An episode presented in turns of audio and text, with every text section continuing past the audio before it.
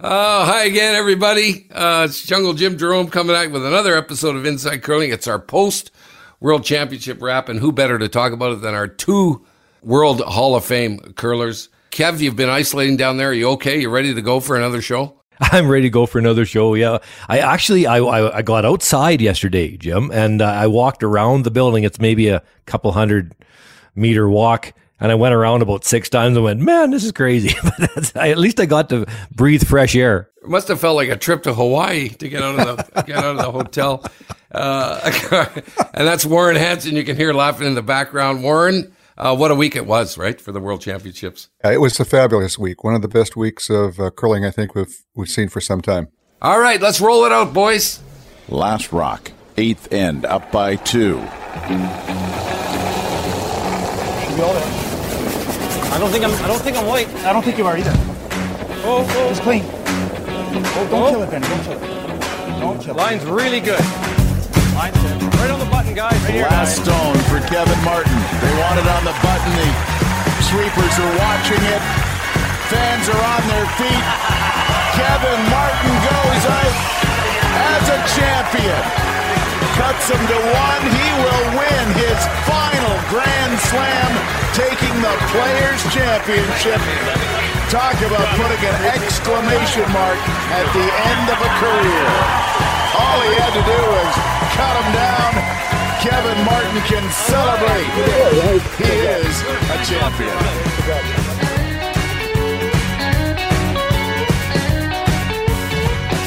Uh, boy, what an exciting show we have today. Uh, Kevin, great job where you snagged a guest for us, who I'll tell you about in a second. Uh, here's what we're going to talk about today. Uh, you guys are going to give us your wrap on an incredible uh, World Championship. Uh, boy, I watched a lot of it, uh, and man, it was the most competitive event I've seen in a long time. Kevin, tough one for Canada, tough for you with your son, but we're going to get your wrap on that. Also, we're going to get to an email today that we want to talk about.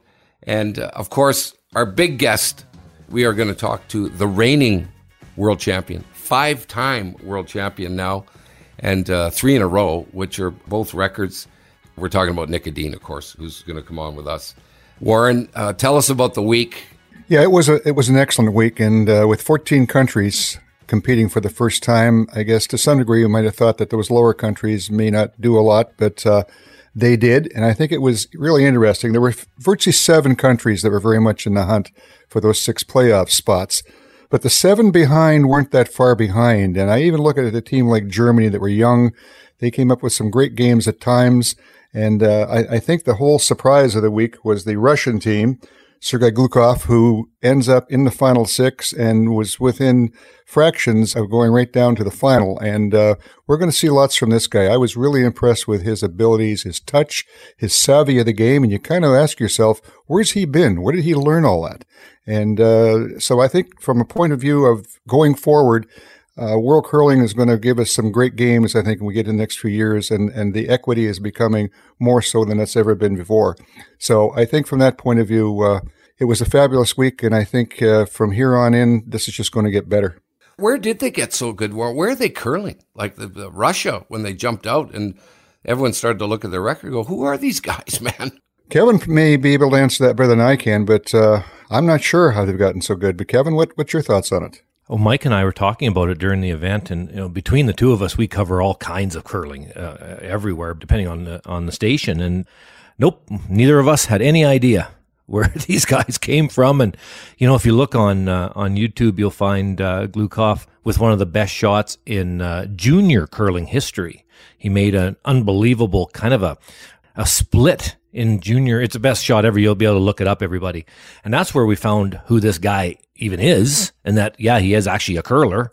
But uh, anything else? No, it's just an amazing story of a brilliant young athlete who we're going to get to enjoy for a very long time. And uh, to say he came out of nowhere is not incorrect, I don't think.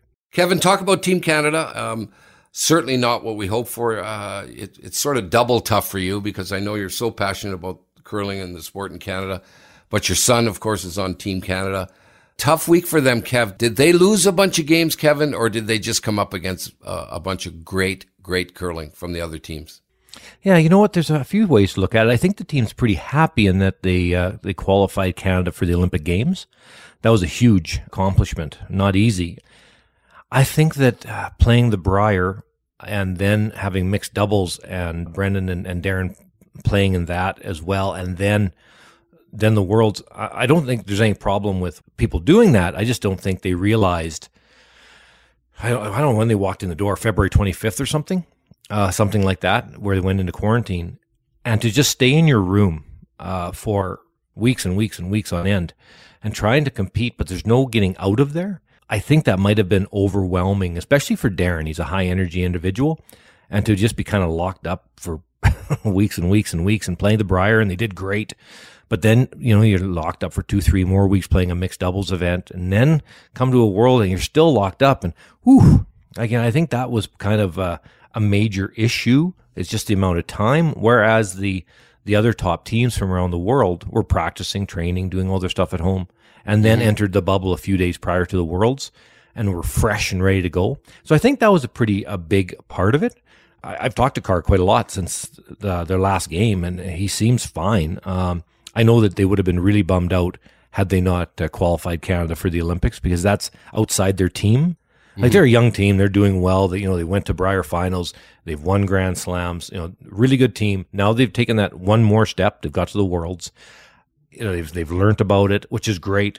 But I think they would have felt really bad if they have affected more than just them by not getting Canada in the Olympics. But now that they are, I think they're pretty at least Karrick, he uh, seems just fine. It's just a matter of getting in there and getting back to another world championship and uh, and doing better next time. Warren, when you look at when you look back at the week, uh, one of the interesting things I found was uh, every interview that Darren Moulding did uh, after post games where you know where they lost, he sure took the fall. They said, "How what happened there? Walk us through the loss, if if you can." And he said, "It was my fault. I, I curled like as shite, like like like you said. Um, if you were coaching that team, Warren, what would you tell them to take away from that? And would you see somewhere what you know where they have to improve? Well, I think uh, Darren, I'm, I'm, sure, was hurting with that back issue, and, and that had to set him off kilter, even if he, he had recovered fully from it, because he probably went through days where he wasn't sure. I've had back spasms. I know how uncertain it is from day to day. So I'm sure that was in the back of his head, and I'm sure it was in the back of his head when he was playing. Is this all of a sudden going to grab me again? Because that's the way back spasms work. It just hits you out of nowhere. So I'm sure that was that was in his mind. I think they just need to regroup. As Kevin said, they're a great team. I think playing at that world level for the first time is uh, is a very uh, challenging experience for anybody. And I know Kevin and I have both gone through the experience of playing in a world championship uh, representing Canada and not winning back in the days when Canada was expected to win practically by showing up on the ice and uh, how difficult that was to deal with with the, the, curling public in Canada because of their expectations. So it's a little different now. It's uh, far more equitable it was back in the old days.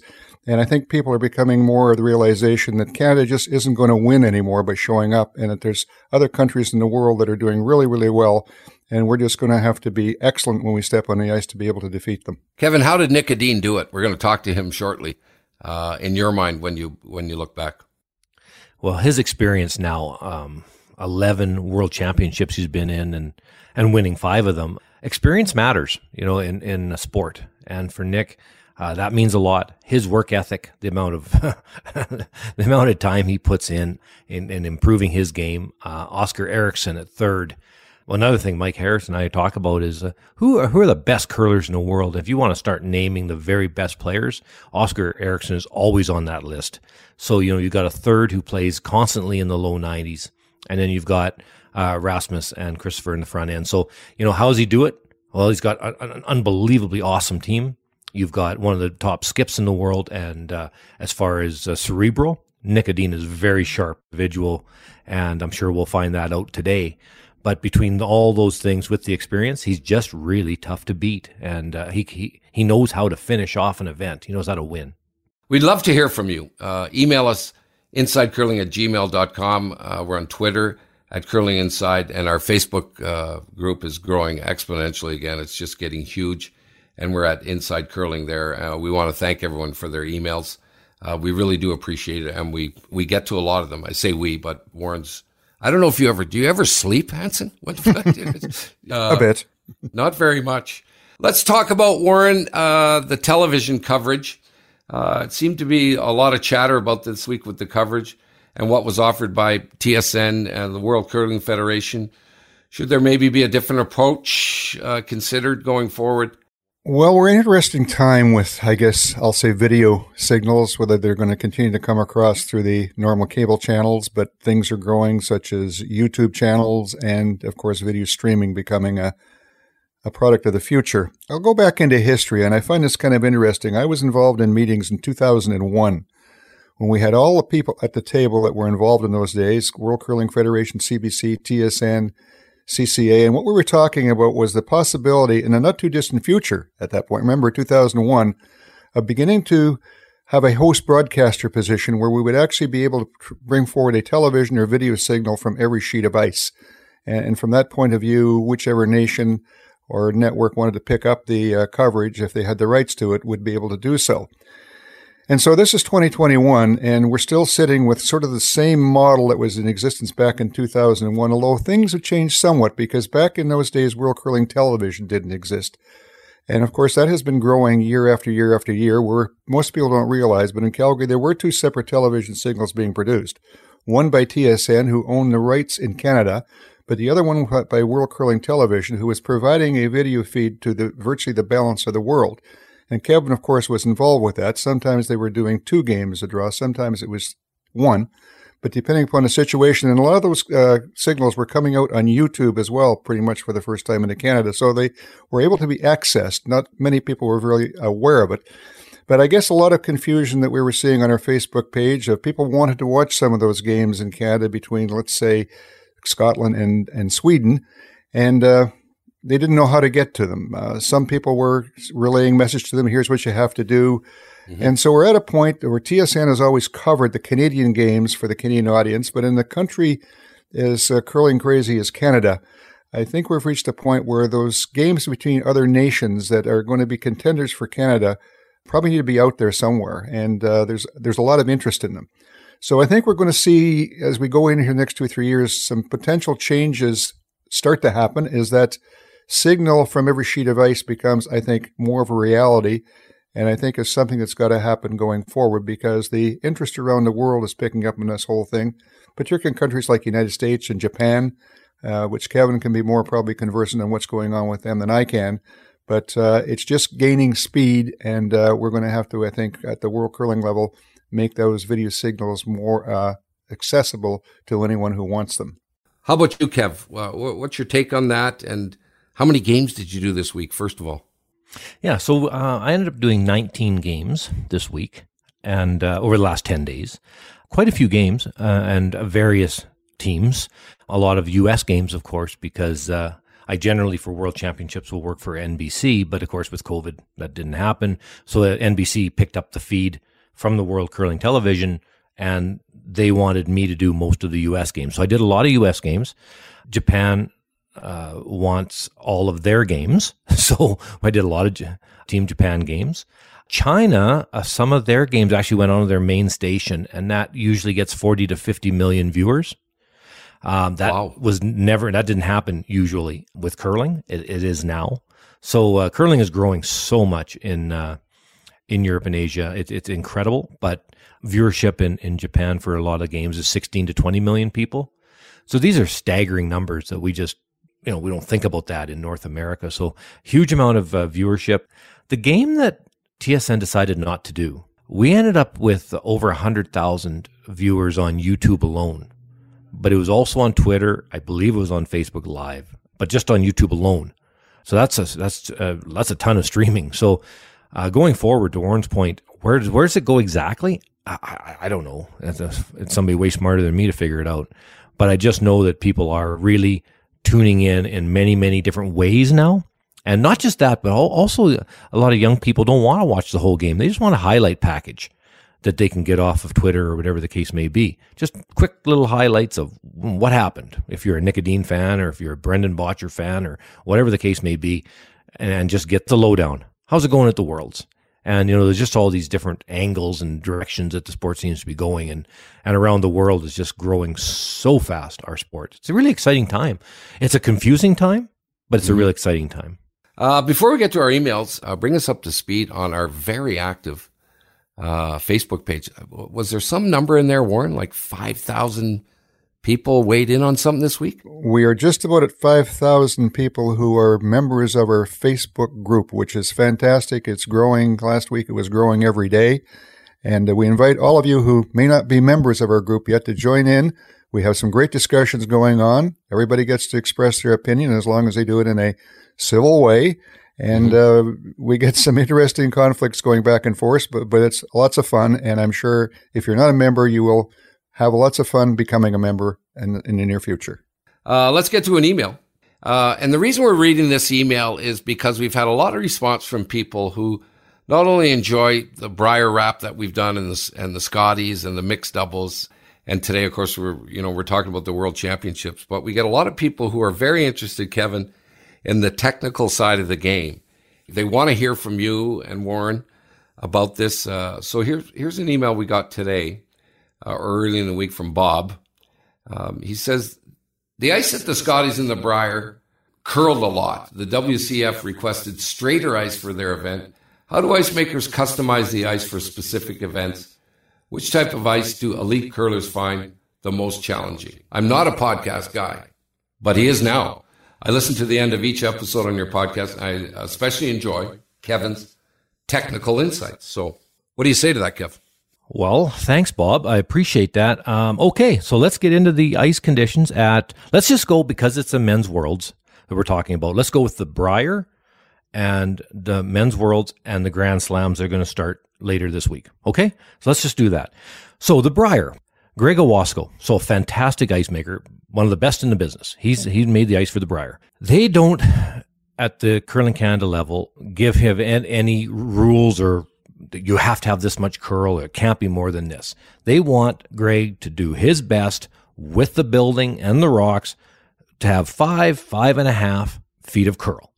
Now, when you sandpaper the stones before the event, for that amount of curl with late snap, you're using 80 grit paper and you're probably now Greg could help us with this, but likely it's just putting it on the on the uh, on the jig, a push of the stone out on the paper, lift it up, quarter turn, down, a pull back on the same paper. And that's mm-hmm. with 80 grit paper. That's going to get you five, five and a half feet. Now with, that's with a, like a, a Canadian release or a Scottish release. That means that you're putting a little rotation on it and putting the rock back a, a little bit. You're not, no soft releases.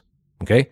So then you get to men's worlds and Greg, same ice maker, fantastic ice maker, but he has to have, now this is with say the Netherlands or the Swiss release, five feet of curl. So that would be automatically about four feet of curl for the Canadian release or a Scottish release. Okay. Because they release the stone a little bit different, more rotation and a little bit back. But five feet of curl cannot have more than five feet of curl with the people that throw it soft. So when you're seeing, um, before they sand the stones midweek to draw a button, Team Scotland were taking just outside edge of four, like just over two feet. I interviewed uh, Bruce Mowat after his win one night and he says, well, Kevin, the ice is getting super straight. Like it was for their release, just over two feet. They want to have more than three and a half feet of curl. And that's his, that's a, I've never, never seen the contract, but supposedly the contract that the ice makers sign tells them they want more than three and a half feet, but not more than five feet of curl. And that's with, say, the Netherlands or the Swiss release, not Canada or Scotland. And the way they would do that is either using maybe a hundred grit, so uh, a less scratchy uh, sandpaper to sand those rocks, or even a second use 80 grit means they've already been that paper's been used once already, so it's not as scratchy. You would still do a push away, quarter turn, pull back, and you're not turning it on the paper. So it's a push away, lift the rock, turn it a quarter, back on the paper, pull back. Okay. And then when you get into the slams, you got Mark Shurek, another absolutely fantastic ice maker. He's done all of the Grand Slams since the Grand Slam started in 2001. And his curl, even for a, a, Canadian or Scottish release, is five and a half feet. So that's where somebody like Switzerland or, or, or the Netherlands, I'm, I'm just using them as an example, they're going to get six, six and a half feet of curl. So that's, and that's likely going to be a two or maybe even a three pass. So that's a new paper push, lift the rock, maybe even put new paper again. So you use two pieces per and then pull back. And you might even go a third pass, turning it a quarter turn again. Okay. And that's going to get a lot more action on there, a lot more curl, and, uh, and, and it's going to last longer. So that's the difference between, be it the Brier and then the Worlds and then the Slam. The Slam has the most aggressive ice. The Brier a little less, but still lots.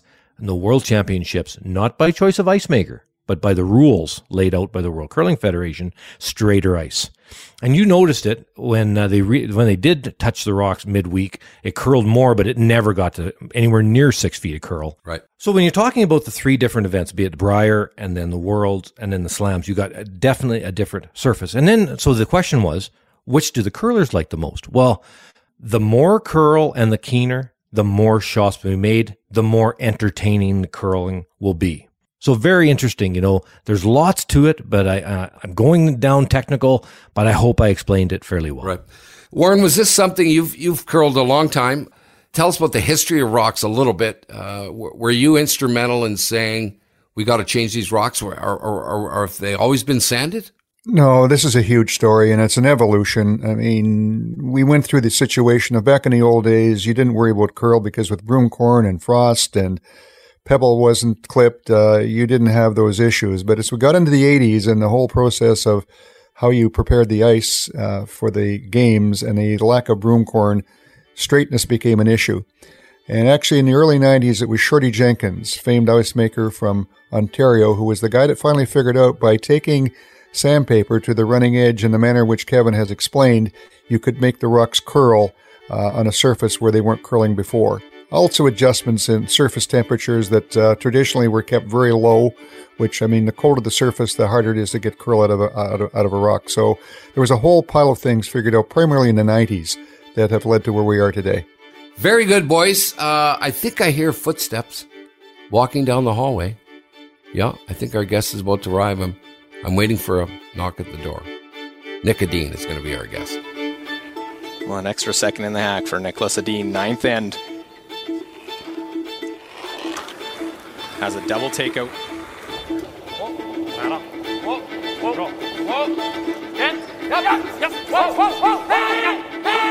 Well, come up, make the double, and there it is for five. The double for Nicholas Edin. Okay. And that is the game. That's the World Championship. A double for five, and World Championship number five.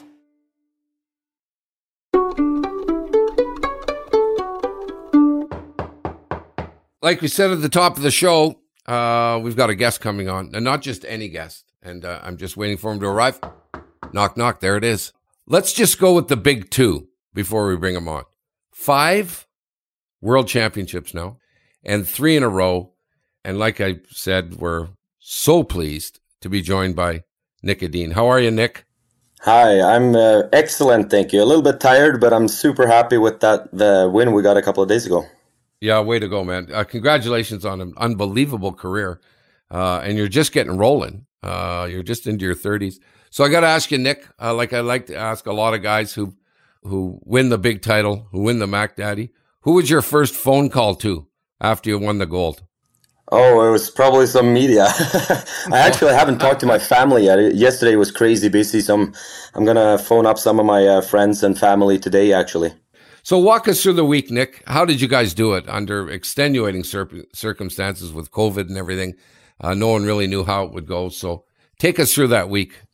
Yeah, it was obviously a little bit different from uh, all the other uh, World Championships we've played before. We've played quite a few now, so I think the uh, experience we have definitely helped uh, through these difficult times, both leading up to it and playing the event itself, and especially maybe in the beginning, leading up to the playoffs, we got a big break there with the uh, false positive COVID uh, tests, and uh, so it was definitely special and very difficult for everyone. And I think with our experience, we we handled it really well, and we uh, came into the playoffs really pumped to do well and played uh, played some awesome curling, especially in the end of both those games, semis and final.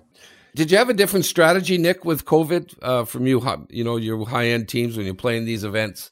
So during the week, did you did you guys do anything different, sort of strategic wise, than you normally would under under normal circumstances? Not really. I think uh, we kind of talked in the beginning about we could play a few open ends in the beginning of games just to kind of get into it because we haven't competed a lot. Uh, but at the same time, with not having competed a lot, where we kind of wanted to get into that freezing towards the middle and getting the angles right and kind of stuff that eventually wins you the event. Um, so we, we didn't want to play it too conservatively early just because we, we knew we were going to need those angles uh, to be perfect to win the event. So we, we kind of had a couple of uh, games early on that we kind of held back a little bit. Uh, but then we tried to get into the stuff that we knew we would need to win the event. I just want to ask you quickly before Kevin comes on. Uh, I, I've been reading a bunch about you. You're a household name now. Uh, one of the things that jumped out to me, Nick, was how you got into curling at, at 13 years old. I think you saw a women's team win a medal, and you, that's what made you decide that you wanted to go into curling. But it said you were really good at like 10 other sports when you when you were growing up. yeah, I'll take that. yeah. if it wasn't going to be curling, Nick, were you, you know, what what would have it been uh, for you? Uh, it's a good question. I, I, did a lot of different sports when I was a kid and I trained all the time. Like I had 13, 14 practices at a really young age. So it was basically my parents, as soon as they weren't working, they were driving me to some, uh, some practice or training somewhere.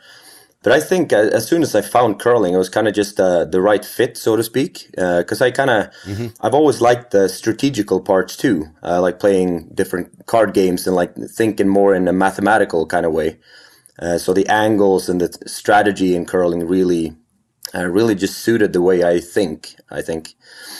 so uh, I think the combination being just uh, uh, a very tough physical sport, if you will, not maybe conditioning wise, but but in terms of balance and body control and.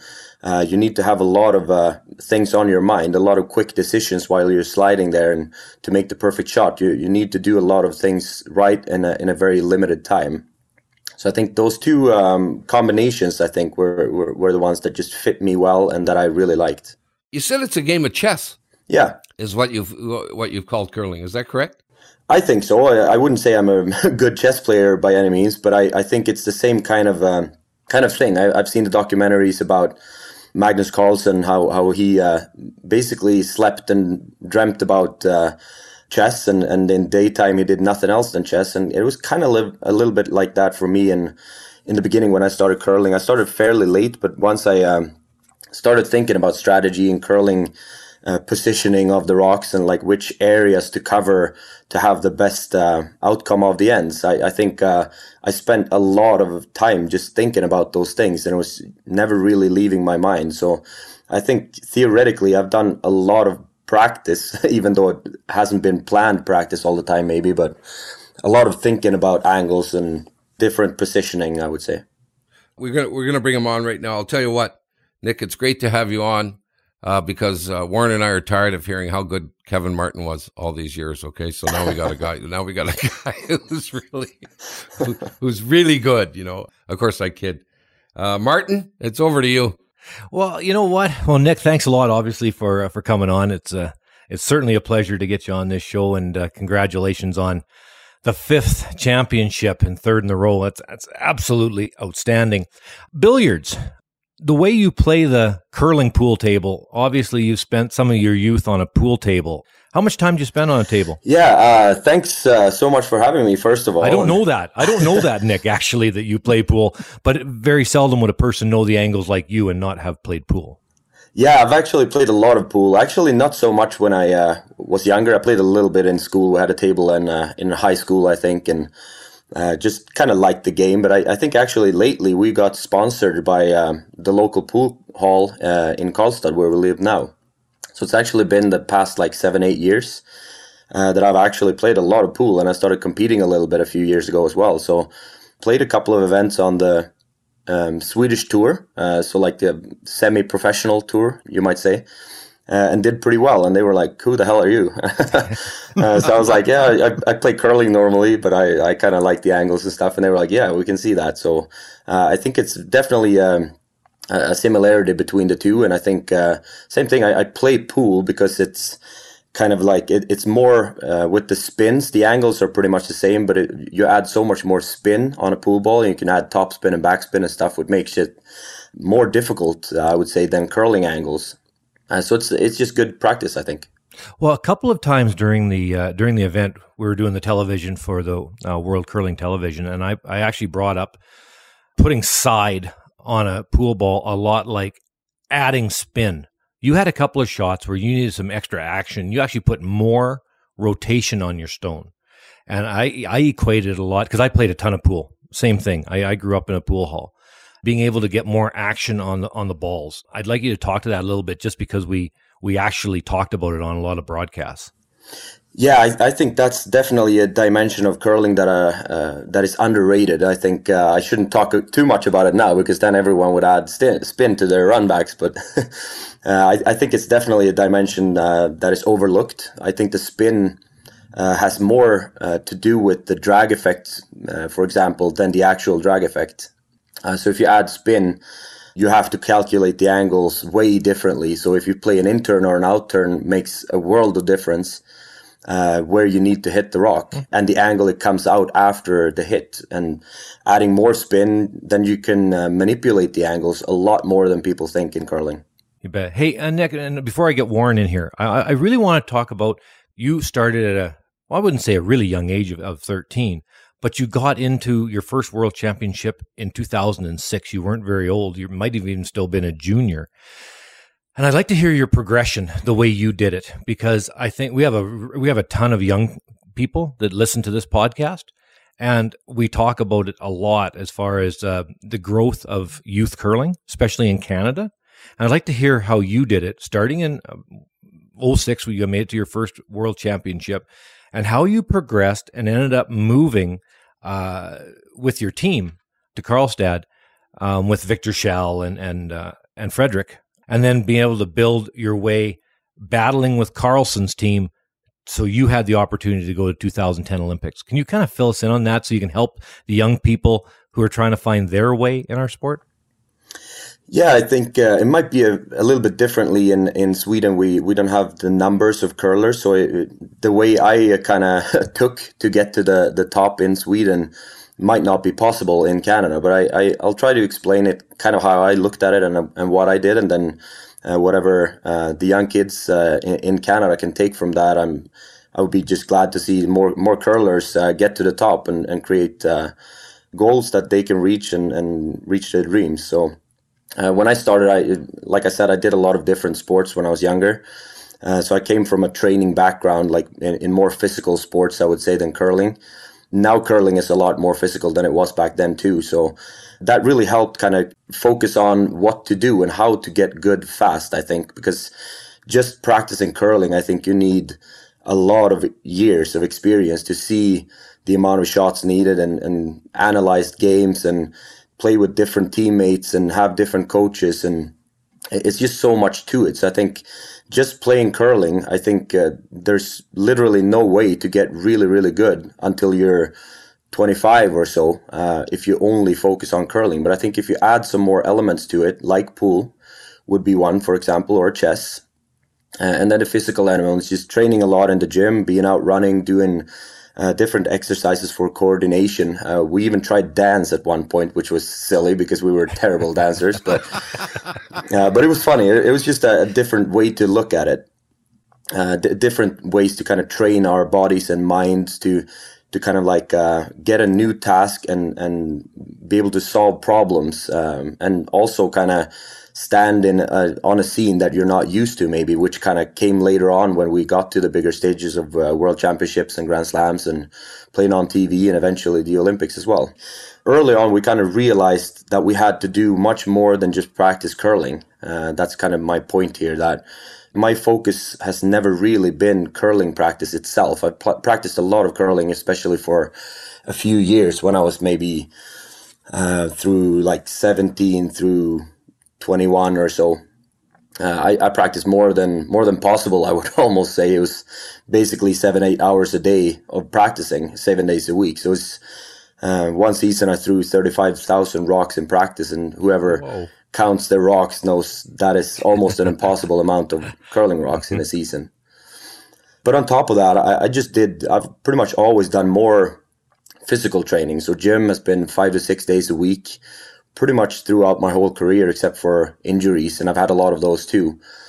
They've also kind of helped me a lot of rehab training and stuff that also kind of builds those small muscles and builds the balance and coordination between your body parts and and and training your body to to work as one uh, instead of using just one arm or uh, one leg extension or whatever it might be. When you kind of create a, a, momentum for the rock to go at a fast pace, uh, you need your whole body to work with you and uh, not just have a big push out of the hack or a big uh, push out with your hand or arm. It needs to be one unit that works together, and you need to actually hit the target as well. So a lot of time spent on on a lot of different variables and then we come to building the team i think pretty early on we were kind of successful just kind of coming from different sports we started with a, a, team that we were all from from soccer and tennis and table tennis a, a lot of different sports uh, we did a lot of physical training orienteering three of us were into that too uh, so we came from just um, a very active background and, and like to practice a lot. So we just got on with it, practiced a lot in the curling rink as well, but just overall did a lot of training and practicing. Uh, so then uh, that junior team that we started, we were 14, I think, when we started. It was the, the season after the Olympics when we watched it on TV, and I'd never even heard of curling before, actually. So we started that team, and we we had no idea what we were doing uh, in the beginning, but we kind of watched the the better players, and then uh, got good pretty fast, so that we can compete um, at Swedish national junior level at least. Uh, got to the first World Juniors, we were 18. Uh, that was in 04. So and then uh, we had no expectations. We we our hopes was to not finish last. Uh, especially going into uh, the event, losing to the bottom ranked team in Korea that had qualified for the A group for the first time ever. And we lost to them. So we were like, holy shit, let's try and win one game, boys. and then we won every game from there on and won the final uh, against Switzerland. So that kind of showed that we had the heart, we had the training, and we had the team. Uh, so that that was definitely the beginning of uh, of our careers, and then shortly after that, our team broke up, and, and I found a new team with um, Marcus Hasselborg, Nils Carlsen, and Manuel Allberg, and that was the team that made the Worlds in 06. Uh, we were still at juniors, so we played the World Juniors and the Worlds at the same year. Lost the final at the World Juniors uh, against Charlie Thomas. He's beat us twice in the finals at the World Juniors, so uh, good for him. Not, but uh, I, I, think that also kind of um, we did well at the World Juniors, but it, but it was also like something was missing. So we after that we kind of stepped back a little bit and kind of tried to look at the things we had to improve to actually win those events instead of just do well or make the finals or win a medal. Uh, we, we just really wanted to win those events to get to the Olympics uh, eventually. That was that was the goal. Uh, so then um, I kind of stepped back from from that team after a few years. I think we we played three years with that team, but the Olympic Committee wasn't overly thrilled with the the, the kind of approach we, we, had. We were really fast and loose, if you will. Played some awesome curling, uh, but the the practice and the physical testings and stuff that we did weren't. Uh, as good back then. We were kind of divided in that team. We, we didn't all practice or train the same way. Uh, so, so I kind of saw uh, no choice but to part from that team, even though it was probably the highest talent I've ever seen in curling to that point, at least. Uh, but then just really looking at four individuals that would put in the work, put in the time to get to the top, and it was nothing else than to be world number one, win the Olympics, uh, make history in curling. Basically, that that was kind of the point. Like if if I couldn't find a team that were able to do that and had the time and will to do that, uh, I wasn't gonna go ahead with it. So I looked for for the individuals that would uh, be able to fill those roles, and then I asked them, plain and simple, uh, will you be able to put in more time than you ever have, practice harder than than you ever have for uh, anything basically, and put basically everything else on the side. This has to be priority number one one guy turned it down, uh, but the others said yes, and then we started that team. So that was basically uh, basically a six year run we had there, where I think we practiced and looked into details more than most teams. I, I, don't want to say all other teams because a lot of teams do a lot of good things, uh, put a lot of times in, obviously. Uh, but I think we, we just decided without money in the beginning too. We we just started playing full time uh, without basically a dime um, for us. We we uh, got enough sponsorship to to uh, play the first event, and then we had to make playoffs there to pay for the second event, and that kept going. So we, we did that the whole first season. We had to uh, win money to pay for the next event, pretty much the whole season. uh, and we did that. So we made playoffs in, I think we played 18 events that year and we made playoffs in all of them. Wow. And after that, we got support from the Olympic Committee. So, so they covered the second half of that uh, season. Um, after the season was done, we got money back from from some of the stuff, and, and that kind of led up to we were actually one of the Olympic hopefuls after that year because they, we were doing so well, and we won a few of them too. So after that, it was already the Olympic season. Uh, so we'd only been together for uh, a year and a half leading up to the Olympics in 2010, and we we had to win the two nationals that we have. It's the Swedish Championship and the Super League, and then basically win the Europeans to qualify for the Olympics. Uh, so we did that. We, we won those uh, three big ones. We, we, that was our first international championship as a team, the Europeans, uh, in 09, leading up to that. So that was in December. Uh, and the, the Olympics obviously is in February. Uh, so we had to win that, and we, we won that. We beat David Murdoch in the final, one of the idols in our sport, and we, we never really thought we could go in there and win the event, but we pretty much had to do it to qualify for the Olympics. So when we did all that, we we got the Olympic spot right away, and then it was uh, yeah, just a couple of months later we we played the first Olympics. So that was basically the. Uh, the start of the the real career, if you will, how, we got to the Olympics, and then from there we we've played full time uh, ever since. Wow, that's uh, quite a story, Nick. I want to talk about curling in Sweden because I will tell you in a minute. I've got a fairly extensive background with curling in Sweden before you were born, but uh, we'll talk about that in a minute. I'd first like to ask you the question from the game on Sunday. And what a phenomenal start when you drew the corner of the button from what I would refer to the ditch in the first end, looking, I think, at four, and uh, and things that went on from there. And now we're down to the ninth end and you're going to throw your final stone. And there's probably a shot there, I thought, with about a three foot angle raise for you to get two for sure, maybe three. But you chose to do the 12, 15 foot run back for the double for five versus maybe the other shot. And I'm wondering what was going through your mind when you looked at those two shots and you finally decided to pick the, the run through. Yeah, I think uh, that first end it uh, definitely uh, slipped out of our hands a little bit. We we um, couldn't really figure out the speed um, early on. I think was the the main issue. It was a little bit quicker than it was in the semifinal. Kind of struggled with um, draw weight a little bit and, and kind of the the judging of the rock and the sweeping. It was a little bit different. We we all had a little bit different look at it. Uh, so that kind of got us in trouble. But I, I felt at practice that I, I kind of felt it was a little bit quicker, and I kind of felt that I was dialed in on the on the speeds. I was fairly sure I would um, or be close on the draws at least. So when I got the freeze uh, on my first attempt and it bumped out a little bit, I kind of played that shot to know what the draw weight to the button was in case I don't make that freeze uh, or he can get it out somehow. I have to draw the button basically. Uh, so I was still pretty confident I would I would be really close on that one. And I had the line. I, I threw that exact draw on the practice a couple of times, and I I hit the side of the button. So uh, I, I just kind of figured if I if I throw it exactly like that, it should be close. And it, it, the sweepers did a great job judging that. It wasn't easy. We we had to basically um, cover the side of the pin or get a little rub off of that uh, top button one. That was the important shot. I think if we missed that one, or if we, even just giving up a steal of one, I think with the the way that first end shaped up, I think we would have been in, in big trouble. Uh, it's a long game, but I think that all the momentum would have been on their side. So that was a really important uh, point to score in that first end. And then we come to the ninth end there, and I, I think I, I, I definitely right away looked at that double. That was for me uh, the shot. But then, obviously, in a, in a situation like that, you want the whole team to be in on it. If anyone feels differently, if they want to draw for two, if anyone wants to make that angle raise for two or possibly three, I, th- I think it was really difficult for three actually. So I, I think it would have been a draw for two or play this double for the game.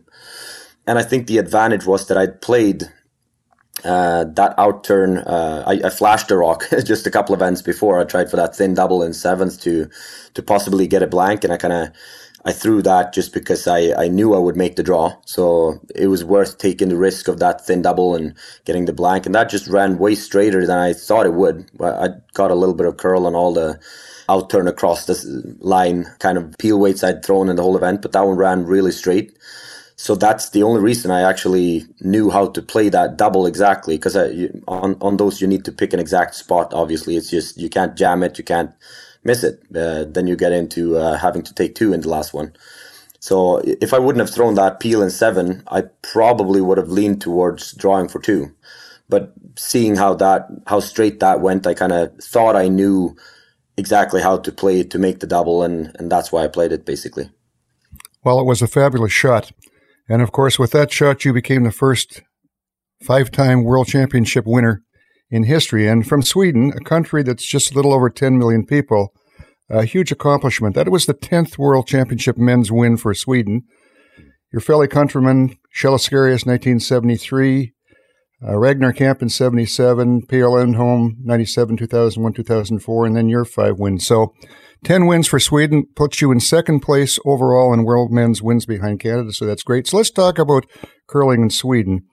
Uh, I've got a history with curling in Sweden. You probably wouldn't know about because it was well before you were born. But over a three year period, I ran numerous clinics in Sweden. And, and I was making a list here last night, I think in eight different places Helsingborg, Malmo, Jönköping, Sundsvall, Karlstad, Karlstad, and Sollefteå even up with the camps. And so actually, I have done a clinic in Karlstad. so I, I, know the city. I've been there. But uh, certainly over the years, Sweden has uh, produced a lot of great players in the women's side as well. What's happening with curling in Sweden today? Is it growing? Uh, is it getting any more interest from the public, or how is it all set? Uh, yeah, I think Karlstad is definitely the, the mecca of curling uh, in Sweden now. Maybe it wasn't always so. I'm, I'm not sure. When I was younger, it was more up north. Um, but now definitely curling is uh, is big in in Karlstad now. With uh, our team has been there for a lot of years now. We started in 08 with that old team, uh, or the former team I had. But I think overall, in, in general, in Sweden, actually the numbers have uh, uh, decreased in pretty much my whole career. I think we started at 5,000 curlers um, in Sweden, and now we're down to somewhere around 3,500, I think. so we're struggling a little bit, especially to find juniors that wants to play and stay in the game. Uh, so that's something we're we're working on for for a long time now. But it's it's kind of tricky. We need the need more curling on TV. I think is the main problem, just to so that it's uh, more approachable. Like we uh, you you can see the guys on TV, and then they can, can come to the club and and practice and and start that way and get the interest that way. So struggling a little bit, I think. Uh, but I, at the same time uh, we're doing well internationally, and I think that's uh, also gotten our biggest um, TV producer interested in showing curling. So they showed uh, the World Championship now, and they have a I think it is a, a seven year contract broadcasting curling, so that they show a lot of uh, curling now. Um, so hopefully the interest will increase again, and hopefully hopefully the numbers of curlers also will in, in, increase by that. But a lot of other sports uh, competing with curling as well. It's just um, a lot more that gets the attraction of kids these days. I think uh, than curling when when I was younger, and especially here in Canada too, when it's so well known. I think it's just way easier to to know about curling and to have someone in your family that curls, and you kind of get in that way. But in Sweden. Uh, a lot of people don't really know curling at all. It's not the same thing. They, they watch it at the Olympics on TV, but that's it. Then it's a four year stretch where no one really sees curling or knows about curling. They might see the the odd news in the newspaper something. If, if say if we win the world championship, uh, you get that one article in the in the biggest newspaper, and uh, it gets big for a week or two, but uh, it doesn't really attract new curlers. So we need more on TV. I, I would say is the the simple answer. I think it, without that, it's really tricky to double the numbers from say three thousand five hundred to get up to seven thousand curlers. I think I, I think it would take something like multiple Olympic golds and uh, uh, a lot more TV time for, for that to even be close to happening. When I was reading yesterday, Nick, about your story, you've overcome some big things, injury being one of them. I think the first surgery you had was back surgery back in 2010 or 11. And then around 2017, you came out and said, this sport may come to a grinding halt for you. You may have to stop curling because of the funding. Tell us about that, Nick, how it got turned around. I know you alluded to some of it where you had to win events uh, just to be able to go into the next one, which is, is, tremendous pressure on a team. But is it secure now, Nick? Is, is the funding getting better? Yeah, definitely. I've been through a lot of. Uh, if I take the injury part first, it's been uh, I've had nine surgeries, and th- those were in nine years. so that that was a difficult uh, decade uh, of injuries. But it also kind of made me come out stronger on the other side, and now I've been fairly fairly free of injuries for the past two years, which is definitely something that is uh, super important. If you're in elite sports, you have to be able to train and practice a lot. So um, dealing with surgeries and, and even minor injuries can be really devastating for your progression and, and um, to put in the hard work and to kind of stay in shape over a long time. And say for, for this event now we're here for five weeks straight without real possibilities of training uh, really. So uh, you need to come in really good form to actually be in good form still when those five weeks are ending. And then it's just getting back to uh, starting over again. Like pretty much all the physical training you put in before these five weeks they will be almost gone when we get back home. So it's just about starting over again. And that's a curler's uh, curler's career basically you're away for three four five weeks at a time and then when you get back you're you're nowhere close to the physical shape you were in when you left so kind of like just restarting again a lot of times and try and peak for the right times. Uh, hard training in the summer and then just like try and fit the practice and training in when you can. So obviously the the injuries they've been uh, bothering a lot when they are ongoing, but I think afterwards I've learned a lot from them and, and I'm just training smarter and don't need the same amount of time now because I I've kind of taught myself how to practice smarter and, and get the same results in, in less time is basically the key, I think, for me now. Uh, and then when we come to the funding, that, that was definitely um, definitely a tricky couple of years. We we had we've always had really good support from the Olympic Committee.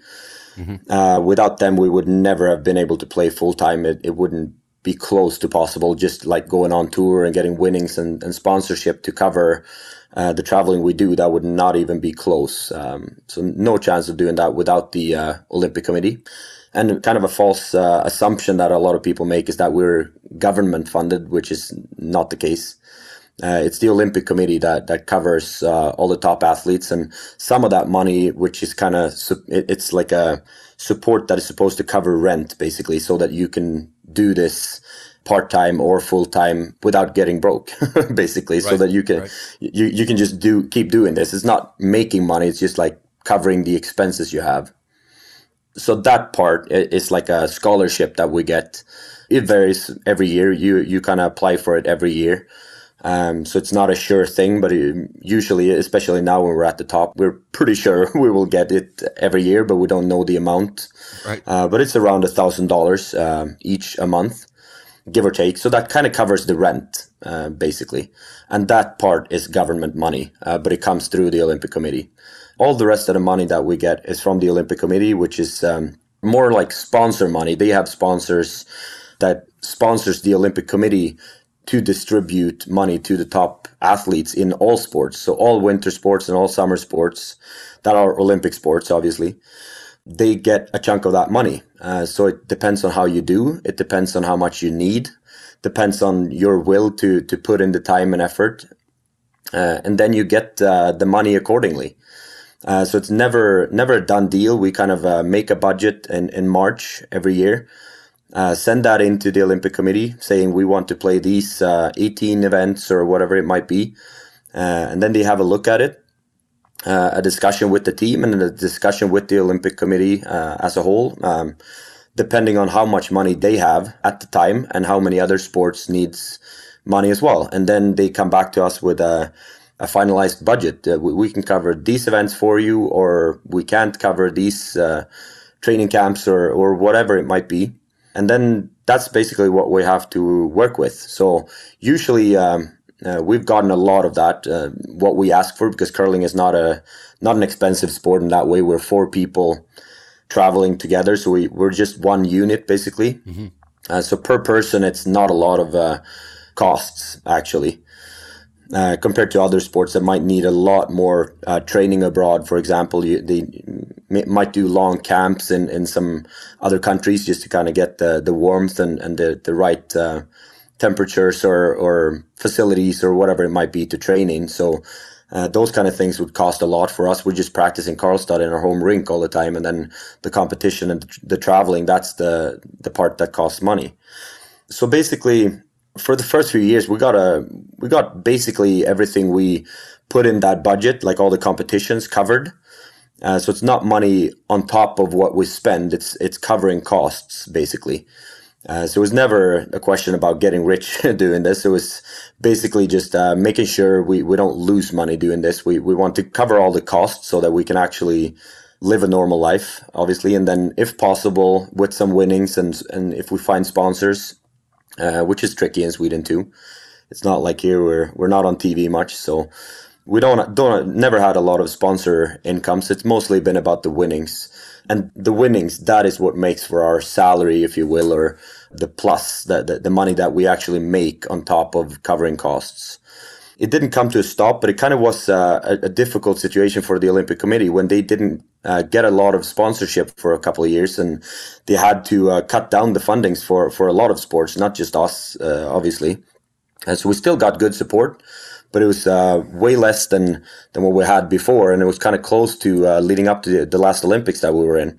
Obviously, we knew there was nothing they could do about it. They distributed the money that they could to us, but it still didn't cover everything for us. We kind of made it tricky. We had to win a lot of events to actually get some money on top of just covering the costs.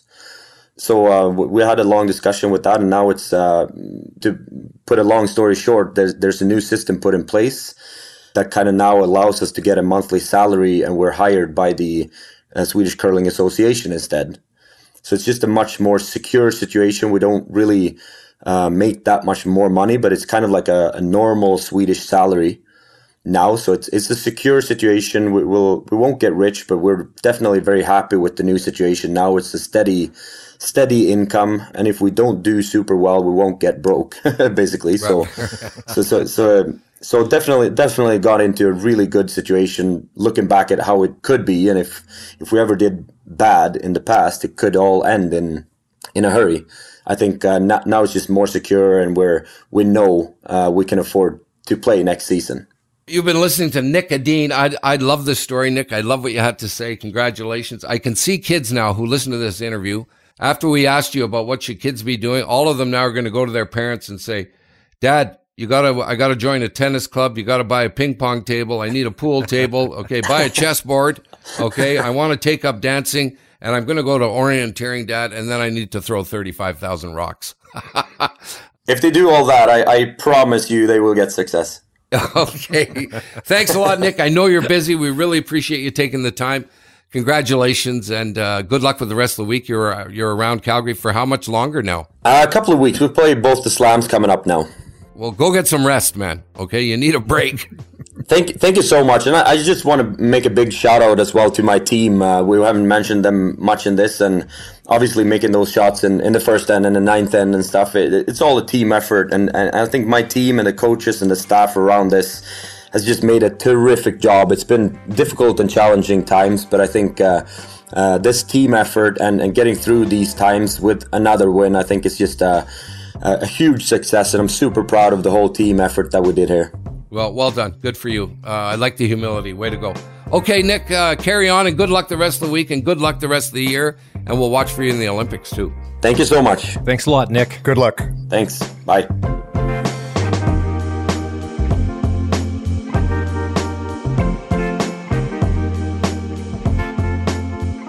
Oh, I wish we could have got something out of him.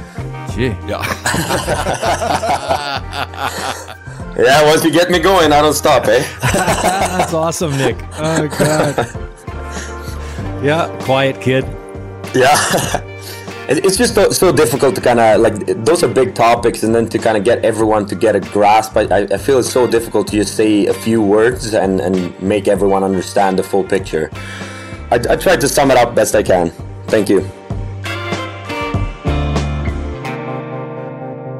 Kevin, uh, this guy's unbelievable guy. I can't believe how well spoken he is. English is not his first language. Uh, he sounds super smart, super intelligent, super dedicated, really humble. Kevin, what what a guy to have in the sport. Yeah, you know what? Nick has done a lot for uh, for the sport in Canada, not just around the and, also around the world, but not just in Europe. Uh, real good athlete. I did not know that. that uh, I, mean, I just can't get the picture of him him dancing because like w- w- would it have been him and Fredrik uh, Lindberg? Like, who who would have been his dancing partner? But anyway, Yeah. I got to I got to get those thoughts out of my head. But yeah, it was terrific to hear from uh, the five time champ, and yeah, he's he's definitely a record setter and, and what a and a great friend of mine. So I, I sure appreciate him coming on. Warren, you've curled a long time. As funny as that sounded uh, about all the all the other sports that he he takes up, totally interesting, Warren. That he said that there's way more to curling than just sitting around and throwing rocks. Yeah, without question. And that's again, a lot of people don't realize that who haven't been in the game at that level, that there's a, a lot going on with the sport of curling that is very much like other sports. And if you're not good at other sports, you're probably not going to be good at curling. But that record that he has too is going to be hard to catch. There's only one curler that's out there at the moment that probably would have any even a chance at all, and that's Kevin Koe. And for someone to, to come up that's just up the ladder now to pick up five world wins is going to be very difficult with the way curling's going forward from here. Uh, very good, uh, Kev. Fill us in here before we go. Uh, the Grand Slam is underway this week. What's happening with you? How you've been there now a long time, and you're going to be there for another six and a half years uh, before you get home. What's what's on the agenda for you now? Well, yeah. So uh, Champions Cups is this uh, podcast. Like we're taping on Tuesday, but comes out Thursday morning. So this morning, when you're hearing it, uh, the curling starts in the bubble, the Champions Cup, and uh, goes until Monday because of the the false positives that we heard Nick talk about. Um, it held the Champions Cup back one day, so now it's going to start one day later. It'll finish on the Monday. Tuesday will be a black day. Nothing will be happening. And then Wednesday, the Players' Championship will start, and that will end on following Sunday, the Sunday the 25th.